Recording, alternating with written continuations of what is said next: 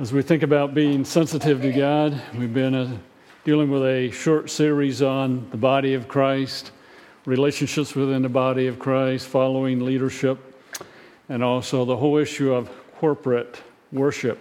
So I invite you to take your Bibles and turn to Hebrews chapter 10. We'll read a portion of Scripture. Then we'll have some questions, and hopefully, you'll be willing to share and interact at least briefly but Hebrews chapter 10, beginning with verse 19 and reading through the end of the chapter. Hebrews chapter 10, beginning with verse 19. Hebrews 10 and verse 19. Therefore, brothers, since we have confidence to enter the most holy place by the blood of Jesus, by a new and living way opened for us through the curtain, that is, his body, and since we have a great high priest over the house of God, let us draw near to God with a sincere heart and full assurance of faith, having our hearts sprinkled to cleanse us from a guilty conscience, and having our bodies washed with pure water. Let us hold on swervingly to the hope we profess, for he who promised is faithful. And let us consider how we may spur one another on toward love and good deeds. Let us not give up meeting together, some are in the habit of doing, but let us encourage one another, and all the more as you see the day approaching. If we deliberately keep on sinning after we have received the knowledge of the truth, no sacrifice for sins is left, but only a fearful expectation of judgment and of raging fire that will consume the enemies of God. Anyone who rejected the law of Moses died without mercy on the testimony of two or three witnesses. How much more severely do you think a man deserves to be punished who has trampled the Son of God underfoot, who has treated as an unholy thing the blood of the covenant that sanctified him, and who has insulted the Spirit of grace? For we know him who said, It is mine to avenge, I will repay. And again, the Lord will judge his people. It is a dreadful thing to fall into the hands of the living God. Remember those earlier days after you had received the light, when you stood your ground in great contest in the face of suffering. Sometimes you were publicly exposed to insult and persecution. At other times, you stood side by side with those who were so treated. You sympathized with those in prison and joyfully accepted the confiscation of your property because you knew that you yourselves had better and lasting possessions. So do not throw away your confidence, it will be richly rewarded. You need to persevere so that when you have done the will of God, you will receive what He has promised. For in just a very little while, He who was, is coming will come and will not delay. But my righteous one will live by faith. And if he shrinks back, I will not be pleased with him. But we are not of those who shrink back and are destroyed, but of those who are believe and are saved. The overall thrust of Hebrews is presenting Christ as better than Moses, Aaron, the prophets, and so on. There's also the theme of genuine faith perseveres. God's grace comes through very, very loud and clear, and responding to that grace is very important. So I got some questions and would like some response to these questions. Agree or disagree? There are no free rides in this world. There are no free rides in this world. Agree or disagree? Disagree? disagree? There are free rides till I'm 18.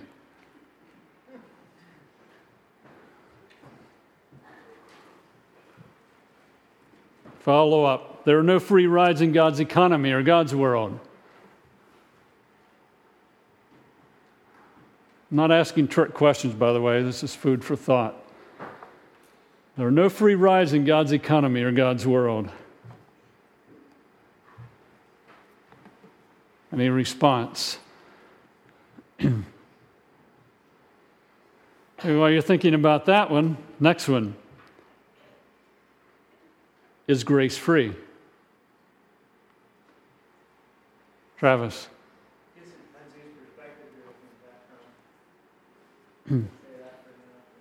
it depends whose perspective you're looking from. Is grace free? I think that's a very important question.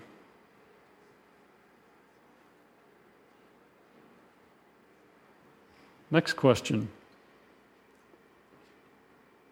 What should our, and by our I mean our local church, what should our response be to God's grace displayed in Christ once for all sacrifice?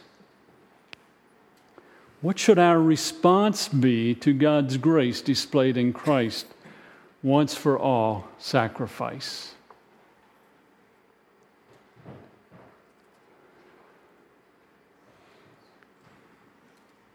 Let's go back to is grace free? We'll look at several passages in Hebrews.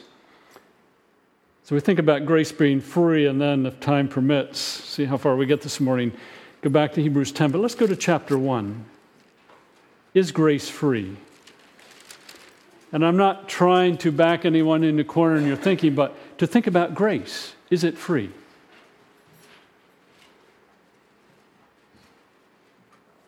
Hebrews 1 and verse 1. In the past, God spoke to our forefathers through the prophets, and many times and in various ways. But in these last days, He spoke to us by His Son, whom He appointed heir of all things, and through whom He made the universe. The Son is the radiance of God's glory and the exact representation of His being, sustaining all things by His powerful word. After he had provided purification for sins, he sat down at the right hand of the majesty in heaven. So he became as much superior to the angels as the name he has inherited is superior to theirs.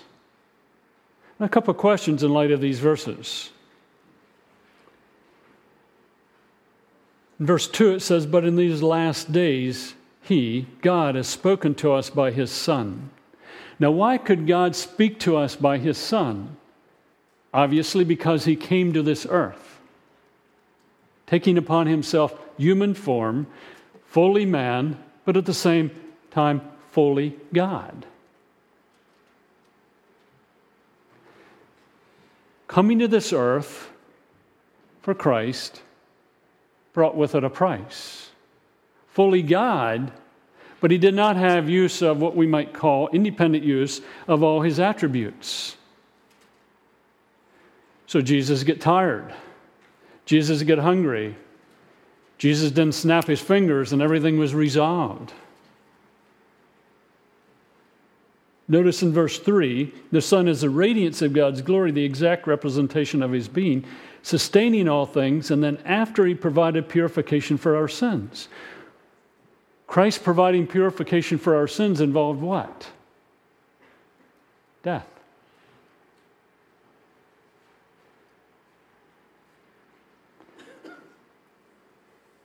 I would say costly. After he provided this purification, he sat down at the right hand of the majesty in heaven and becoming superior to angels. Look at chapter 2 of Hebrews in verse 5. It is not to angels that he has subjected the world to come, about which we are speaking, but there is a place where someone has testified What is man that you are mindful of him? the Son of Man, that you care for him. You made him a little lower than the angels. You crown him with glory and honor and put everything under his feet. In putting everything under his feet, God left nothing that is not subject to him. Yet at the present time, we do not see everything subject to him. But we see Jesus, who was made a little lower than the angels, now crowned with glory and honor because he suffered death so that by the grace of God he might taste death for everyone. What did Christ do? He tasted death, he suffered death. so that the grace of God can be extended. Look at verse 14 of chapter 2. Since the children have flesh and blood, he too shared in their humanity, so that by his death he might destroy him who holds the power of death, that is, the devil, and free those who all their lives were held in slavery by their fear of death. For surely it is not angels he helps, but Abraham's descendants. For this reason, he had to be made like his brothers in every way, in order that he might become a merciful and faithful high priest in service to God, and that he might make atonement for the sins of the people. Because he suffered when he was tempted, he is able to help those who are being tempted. Again, think about grace. You can't separate grace from Christ. You can't separate Christ from suffering, from difficulty. Verse 14 the children have flesh and blood, he too shared in their humanity.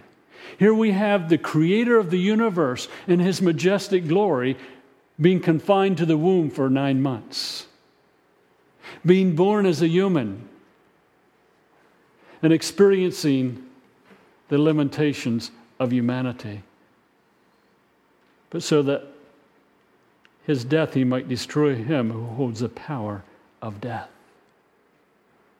Sacrifice after sacrifice after sacrifice was made in the Old Testament. It cost an animal their life over and over again. Christ came and it cost him his life. Look at chapter 5. of Hebrews and verse 7. During the days of Jesus' life on earth, he offered up prayers and petitions with loud cries and tears to the one who could save him from death. And he was heard because of his reverent submission. Although he was a son, he learned obedience from what he suffered. And once made perfect, he became the source of eternal salvation for all who obey him and was designated by God to be the high priest in the order of Melchizedek. Notice a couple words there. In verse 7, he offered up prayers and petitions with loud cries and tears. When you think of tears in the context of difficulty, there's suffering. There's something that we would say is difficult. He learned obedience in verse 8 from what he suffered. He became the source of eternal salvation. Look at chapter 7 and verse 26. Chapter 7 and verse 26 of Hebrews. Such a high priest meets our need, one who is holy, blameless, pure, set apart from sinners exalted above the heavens. Unlike the other high priest, he does not need to offer sacrifices day after day, first for his own sins and then for the sins of the people. He sacrificed for their sins once for all when he offered himself. For the law appoints as high priests men who are weak, but the oath which came after the law appointed the Son who has been made perfect forever. Notice something interesting there. verse 27 Unlike the other high priest, he does not need to offer sacrifices day after day, first for his own sins. The priests in the Old Testament had to sacrifice for their own sins. Christ never had to sacrifice for his own sins. And the text clearly goes on to state that. He sacrificed for their sins once for all when he offered himself. The price paid was Christ sacrificing himself. Go over to chapter 9 and verse 11. Chapter 9 and verse 11. When Christ came as, a, as high priest of the good things that are ready here, he went through the greater and more perfect tabernacle that is not man made. That is to say, not part of this creation apparently the heavenly tabernacle. He did not enter by means of the blood of goats and calves, but he entered the most holy place once for all by his own blood, having obtained eternal redemption. The blood of goats and bulls and the ashes of a heifer sprinkled on those who are ceremonially unclean sanctify them so that they're outwardly clean. How much more will the blood of Christ, who through the eternal Spirit offered himself unblemished to God, cleanse our conscience from acts that lead to death, so that we may serve the living God? Verse, six, or verse 12 clearly says, once for all by his own blood, having obtained eternal redemption. Is grace free? No. Unearned, but not free. It came at a price. Christ shed his blood. He came in human form. A price had to be paid. Because of sin, there's a penalty. When we say we get free grace, no, grace is unearned.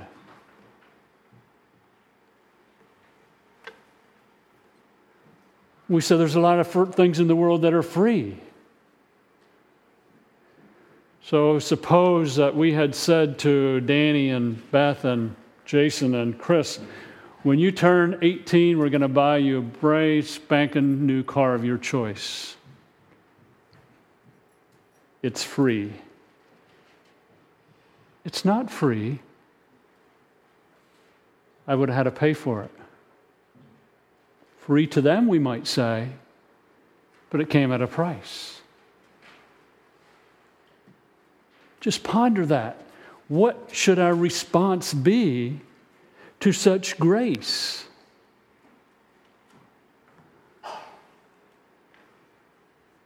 We say, well, there's free rides. Someone had to pay in some way, shape, or form. Grace is unearned. That's what grace is. It's unearned. It's God's unmerited favor, but it came at the price of God loving the world, giving Himself in the person of Christ to come to this earth, laying aside the use of his deity, and then shedding his blood. So, what should our response be to that grace? Let's look at several passages in Hebrews. Look at Hebrews chapter 2 and verse 1. Hebrews chapter 2 and verse 1.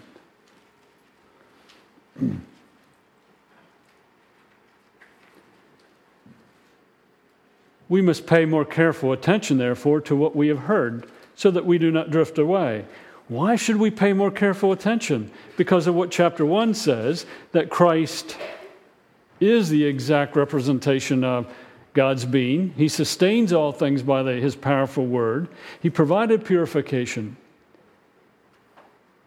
We must pay more careful attention, therefore, to what we have heard so that we do not drift away. What should our response be that we don't drift away? because of Christ and what he has done. We humans have a tendency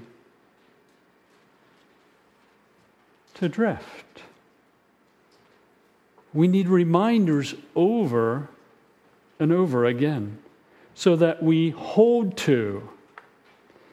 In verse 2, he says, For if the message spoken by the angels was binding, and every violation and disobedience received its just punishment, how shall we escape if we ignore such a great salvation?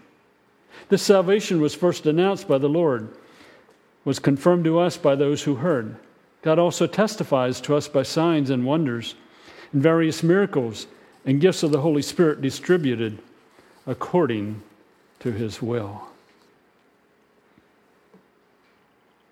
In light of this grace, in light of Christ, he says, hold to, pay attention so that we don't drift. I think it was the spring or summer after we get married. Ruth and I get married in December. We went to, I think it was Cloudland Canyon, if I remember right, in Georgia for a cookout with some friends. And we decided we were going to build a campfire, and we built a campfire. And in the process of building the campfire, my wedding ring fell into the fire. it was loose, and part of the reason it was loose is because I wasn't doing as much farm work as when you know, we would have measured for the ring. We put the fire out and we dug through the fire, the ashes, and found the ring. Why? It was important. In the same way, I think the writer of Hebrews is saying, pay careful attention, don't drift. Just as we dug after that ring, don't drift from Christ because of the price paid. Look at chapter 3 and verse 1. Hebrews chapter 3 and verse 1. Therefore, holy brothers, who share in the heavenly calling, fix your thoughts on Jesus, the apostle and high priest, whom we confess. Fix your eyes on Jesus. I've said to my kids over the years, and I think I've said to my grandkids at times in talking to them, look at me, look at me. When I talk to you, look at me. And I think he's saying, those of you who have experienced God's grace, fix your thoughts on Jesus. Fix your thoughts on Jesus. Fix your thoughts on Jesus. The apostle and high priest whom we confess. He was faithful to the one who appointed him, just as Moses was faithful in God, on God's house. Jesus had been found worthy of greater honor than Moses, just as the builder of a house has greater honor than the house itself. For every house is built by someone, but God is the builder of everything. Moses was faithful as a servant in all God's house, testifying to what would be said in the future, but Christ is faithful as a son over God's house and we are his house if we hold on to our courage and to the hope of which we boast.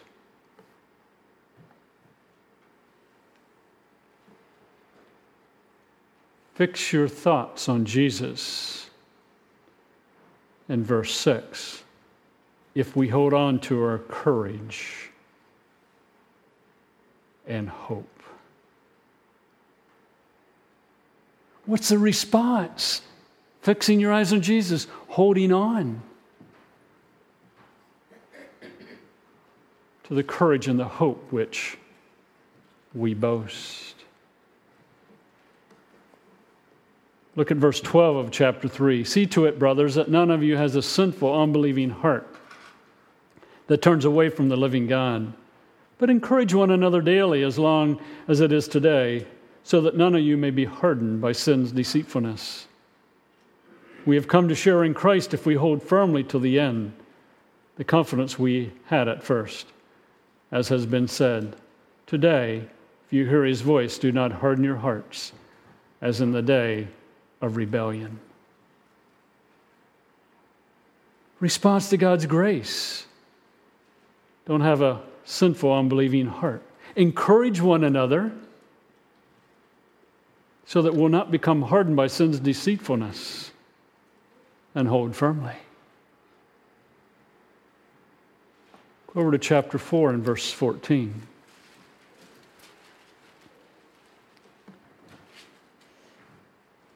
Therefore, brothers, since we have a great high priest who has gone through the heavens, Jesus, the Son of God, let us hold firmly to the faith we profess. For we do not have a high priest is unable to sympathize with our weaknesses, but we have one who has been tempted in every way, just as we are, yet without sin. Let us then approach the throne of grace with confidence so that we may receive mercy and find grace to help us in our time of need. In response to God's grace, in response to Christ, what's he say? Hold firmly to the faith we profess and approach God's throne of grace with confidence. Think about approaching God's throne of grace with confidence. We're approaching a throne where God gives to us what we don't deserve. And we're many times tempted to say, Well, who am I to approach God? You're a nobody in and of yourself, but you're a child of God. You've been adopted in Christ, so you have freedom in coming to God. You're approaching His throne of grace. You say, I don't measure up. I don't always respond real well. I sinned yesterday. You're still approaching the throne of grace. It's unearned favor. We have that freedom because of His grace.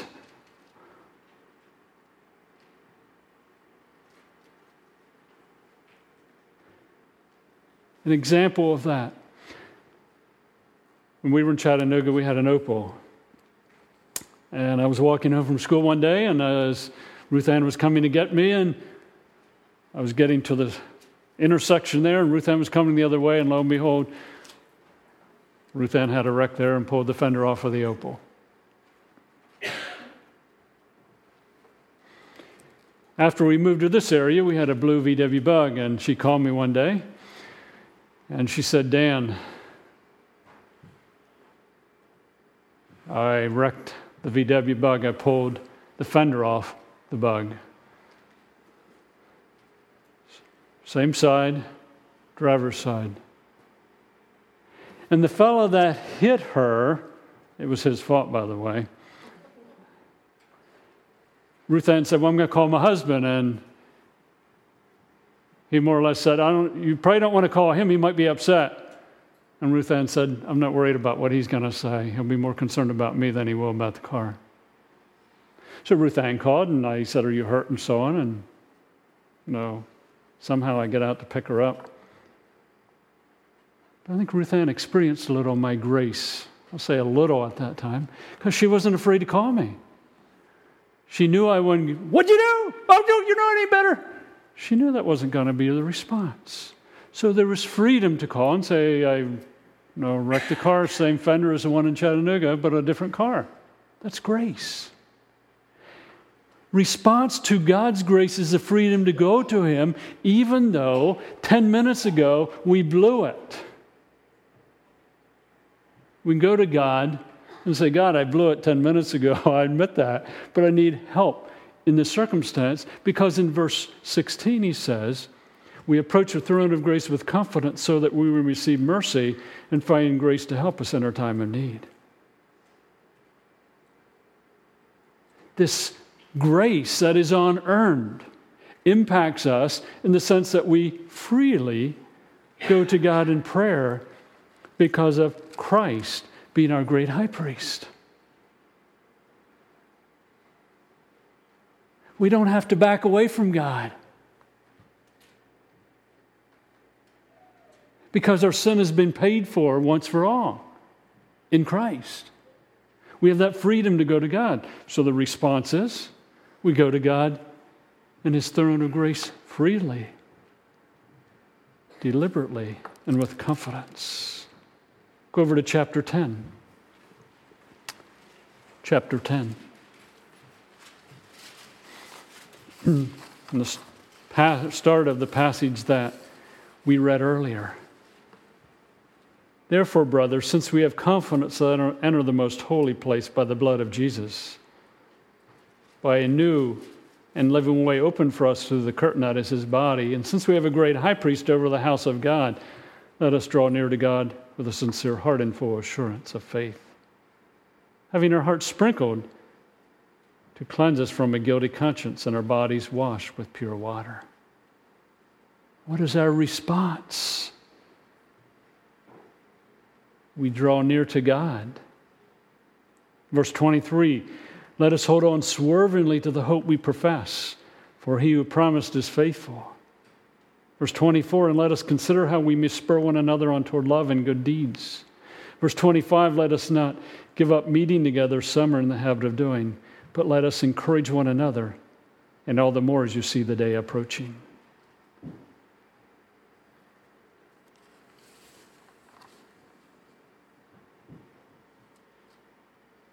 As we emphasized last week, because of Christ, we have a confidence to enter the most holy place.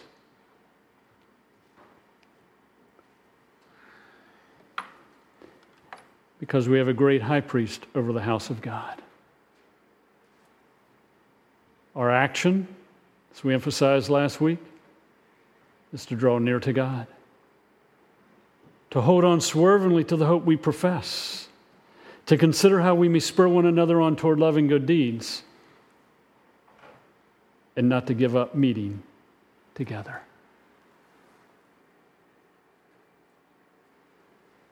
So, Jer, if you can take me back to the question is grace free? Think about the question Is grace free?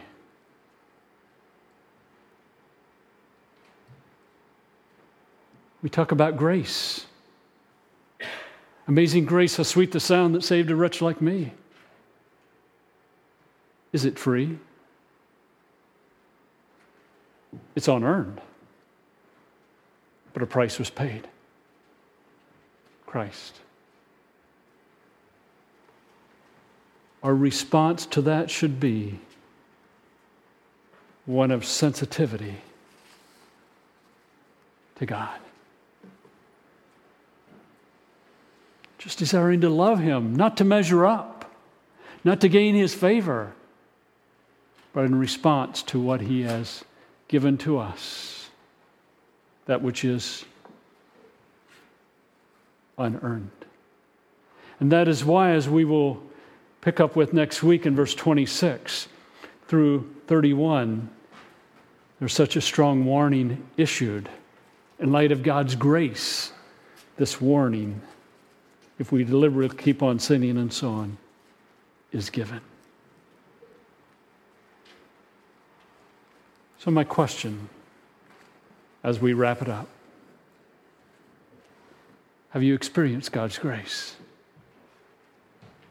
Have you come to faith in Christ? Then a follow up question Are you experiencing God's grace? I didn't say have you, are you?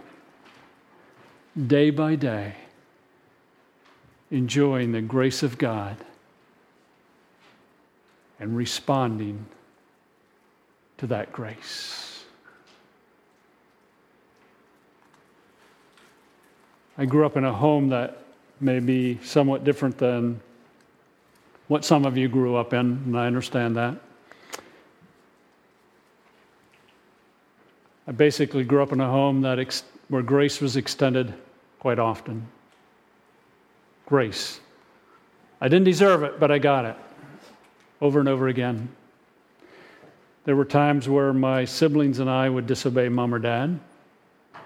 We were generally corrected with grace. There were times we did some stupid things in the barn, like jumping off the hayloft onto the barn floor, you know. That's kind of stupid, you know, you didn't break a leg and so on. And we were generally responded to in grace. The time my two older brothers climbed the ladder up under the barn roof, and mom looked out the window and saw my oldest brother up on the peak of the roof. And we're talking, you know, many, many feet in the air. Dad had happened to leave the ladder standing. He had been up on the roof earlier and left the ladder stand, and two young brothers or boys, we're talking boys that were under eight, you know, explore it and get up on the roof. I think overall that was responded to in grace. When my brothers and I would do our eggs, wash our eggs, we would get bored sometimes, and occasionally you'd find a cracked egg, and the cats were generally around. So we would take an egg that was going to be thrown away anyway, and we'd aim at the cat and try to hit it in the head. No, just you needed something to break the monotony. Dad generally responded in grace. The time my sister was found in the steer pen when she was about three years old, and with some bowls and so on, just unbeknownst to her, the danger crawled in.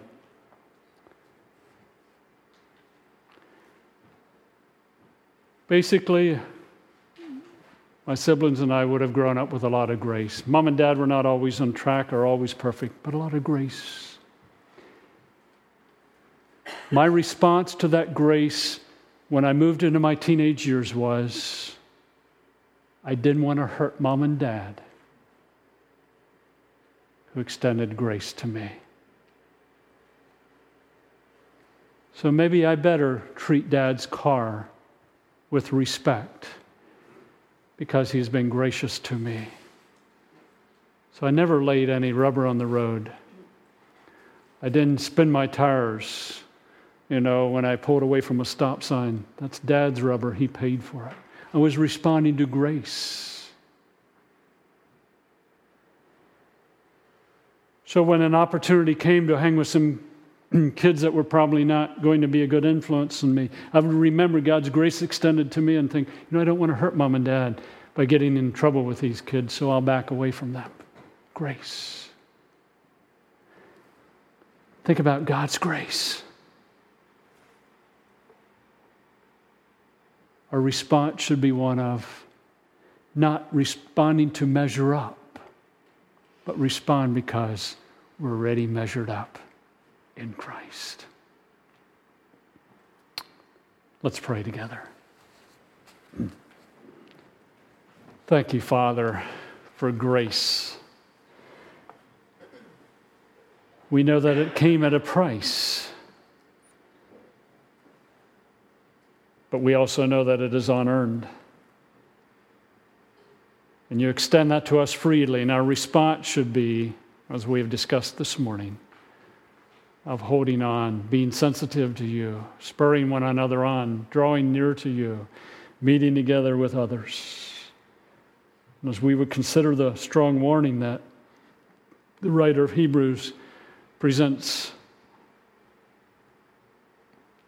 may we grasp, but the warning is strong because of what grace is and what grace involves and the price that was paid. So, this week, Father, in our home lives, in our marriages, in our jobs and schools, when we shop, may we extend grace. We have freely received grace. May we freely extend it, Father, for your glory. For it's in Christ's name I pray. Amen.